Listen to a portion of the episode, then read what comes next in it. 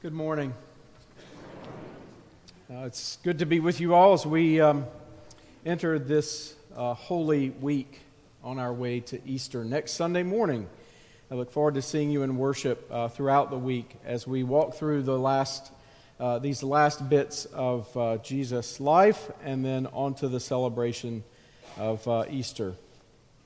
You know, following Jesus can be, it, well, it is an extraordinary gift.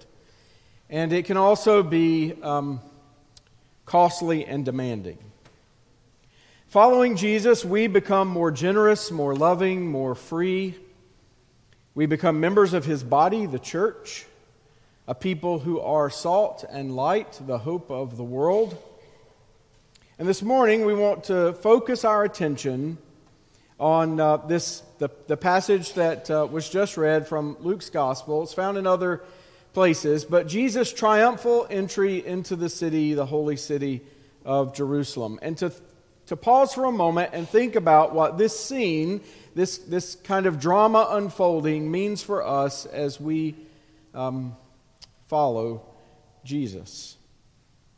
Not merely admire him, appreciate him, but devote ourselves fully to following in his way in the world. And remembering, keeping in mind that to follow someone is to become more like them. Remember a, a, a, story of Jesus gathering a crowd on a hillside by the sea. The crowds came seeking curiously what, it, what this Jesus was about, what he was teaching, preaching, what following him might, um, what, what it might mean. And to that crowd, Jesus offered a word of caution. He said to them, just because you have listened to me, and just because you have the right religious words about me, doesn't mean that you're actually following. Indeed, following entails more than words about Christ.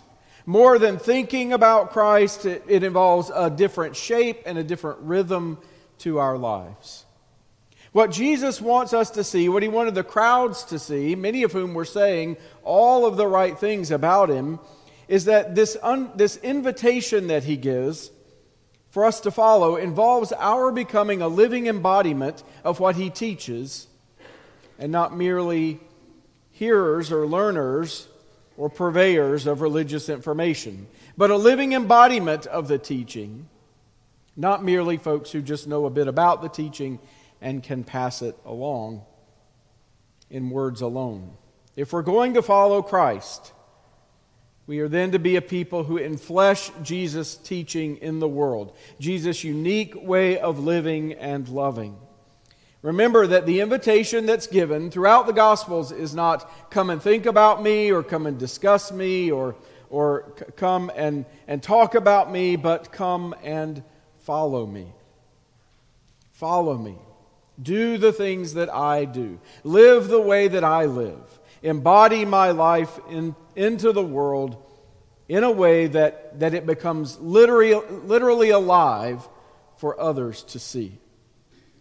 Which brings us to Palm Sunday. Uh, we, we begin Palm Sunday with an air of celebration.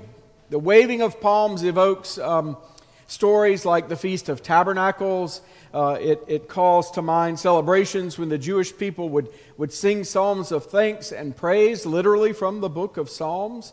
Uh, like when the Maccabees went back into Jerusalem after the temple had been desecrated and they were able to retake the temple and rededicate it to the worship of God. High holy moments in the life of Israel. But Palm Sunday is not like any of those other moments of great celebration. Our procession of the palms leads rather quickly into the liturgy of the Passion. Because we know that the crowds who cried Hosanna, which means something like save us, we pray, will in just a few days be crying crucify him. In this week we call holy, we find ourselves propelled from the joyous celebration of Jesus' entry into Jerusalem to the horror and tragedy of Good Friday. Remembering and, and reminding us of Jesus' way of downward mobility, of sacrificial service. That, the, that this king riding in triumphantly into his holy city, inaugurates a kingdom of, as the children sang, of the lowest, the least, the humble. Frankly, it would make our following Jesus much easier and much more convenient if we could just go from Palm Sunday straight to Easter. Two Sundays of celebration and avoid the tragedy in between. But if we are followers, the cross is something we can't avoid. It defines who we are as Christ's people. It, it's a reminder to us that ours is a God who does not see the world in terms of, of cause and effect, but rather sees the world in, in terms of cross and resurrection. Ours is a God who wages not war, but peace, offering God's own self as a sacrifice of love.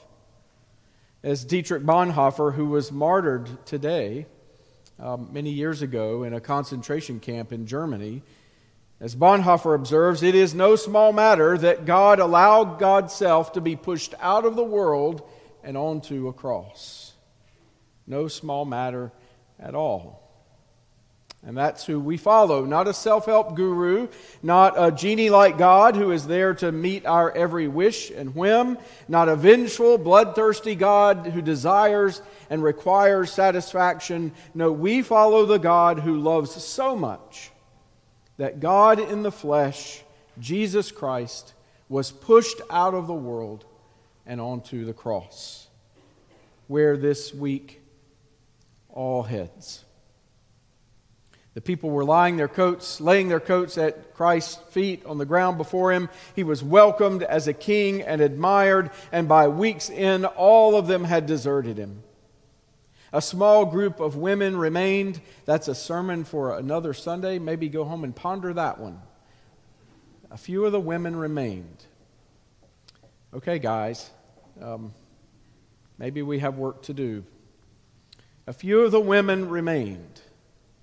But the once jubilant crowds had all grown silent, the cross presumably just too much for them to bear, no, no longer standing by his side. Peter had said, I'll never betray you, nowhere to be found. Maybe following Jesus was, as it turns out, just too costly. And because uh, by the end of the week, it was very apparent that this had not turned out well. I sometimes think, um, like the disciples, even, we like the idea of following Jesus. I've had a lot of ideas over the years that I've liked. I like the idea of being a great musician. I don't play an instrument. I like the idea of being in the best shape of my life at 53. I'm not. We like the idea of a lot of things. Jesus is interesting, exciting. Theological uh, issues and ideas make for great conversation and discussion. We might even at times say we admire him, his, his commitment to the cause, his willingness to die for it, his humility, his kindness, his wisdom. But on some level, I've been, maybe you've been, like the crowds, a little fickle when it comes to the following. Up to a point, but when it gets too costly, maybe not quite that far. Maybe just better to admire from a distance. If all we remembered about Jesus was this, this day, his triumphal entry into Jerusalem, then he would just be one more hero who rode into the city and made Rome get a little nervous. But we know the rest of this story this week. We know the crowds will lay down their, their branches, go to their homes, and forces that cannot abide a world defined by love will push us towards the cross. And again, that reshapes what following means. But I also want to be really clear that we, we should not think that we can imitate Jesus' suffering and death as if to earn our salvation by reenacting it. That's not our call. Um, and yet, at the same time, what we must not do is keep a safe distance. The Jesus of uh, Palm Sunday wants us to see that life, true life, abundant life, is indeed found in laying down our lives taking up the cross and following Him. And what I mean by taking up the cross, what I think Jesus meant by it, is, as Kenneth Leech suggests, recognizing that in the cross of Jesus, God has somehow entered into the pain of this world, has taken that pain into God's self, and has created space in which pain can be transformed into an impetus for struggle and healing, for a world in which pain is ended once and for all, and death is swallowed up. It is empty piety to confess Jesus as Lord with our lips only and then fail to do so with our lives. We are called to answer God's call to servanthood in the world, to take up the cross and follow wherever Jesus would go, and not only to the places where, where we'd like to go, but to follow Jesus step for step wherever he might lead, even when that means loving enough that we'll, we will in ourselves step into the world's pain and brokenness. In Jesus, we believe that God entered the suffering and pain of this world not to give us a way around it, but a way through it, a redemptive way through it. The way that Christ first walked, which means that you and I can walk down our paths of, of pain with dignity because Jesus has been there first. It means that no matter how dark grows the night, Christ is there to light the way. There is no betrayal, no, no disappointment, no hardship, no suffering that God has not already known. It's no small thing, indeed, that God allowed God's self to be pushed out of the world and onto a cross. And it's precisely this God we follow. And so the cross stands then as a sign of God's love.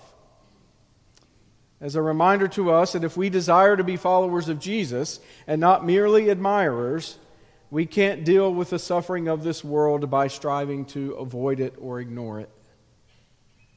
Leech goes on to say this The cross of Christ then is a call to recognize solidarity with Jesus who has confronted death and pain once and for all. It's a call to minister to the wounded Christ wherever he may be found.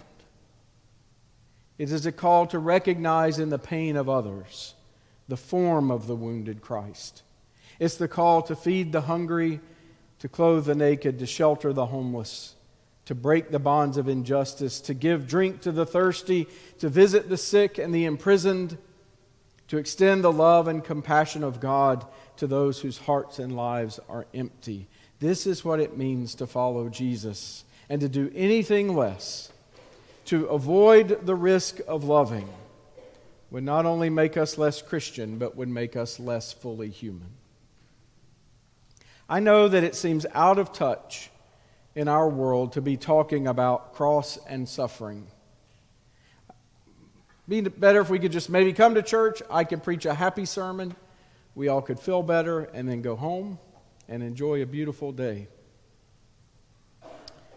But even though the cross is a symbol of the worst our world has to offer, it is also a symbol of our God's very best.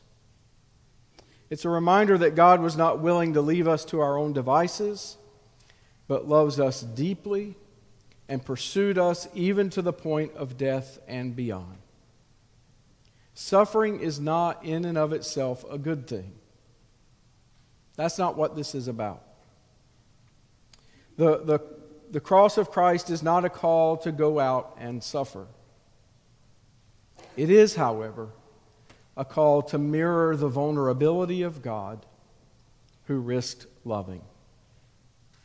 And ultimately, it's not vulnerability or suffering that are the point, but love.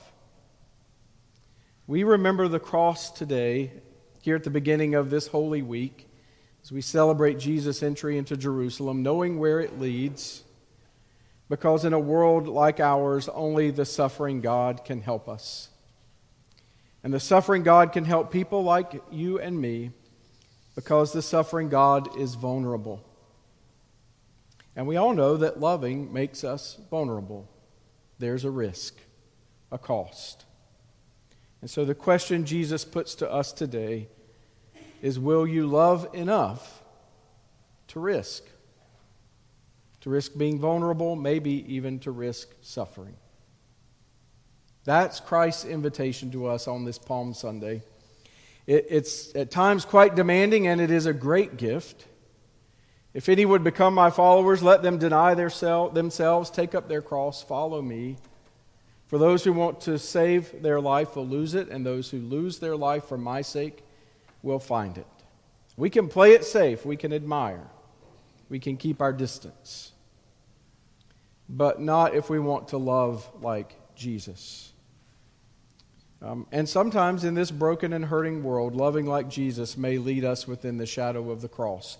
But the journey doesn't end there. Love does win. And thank God Easter is coming. Amen.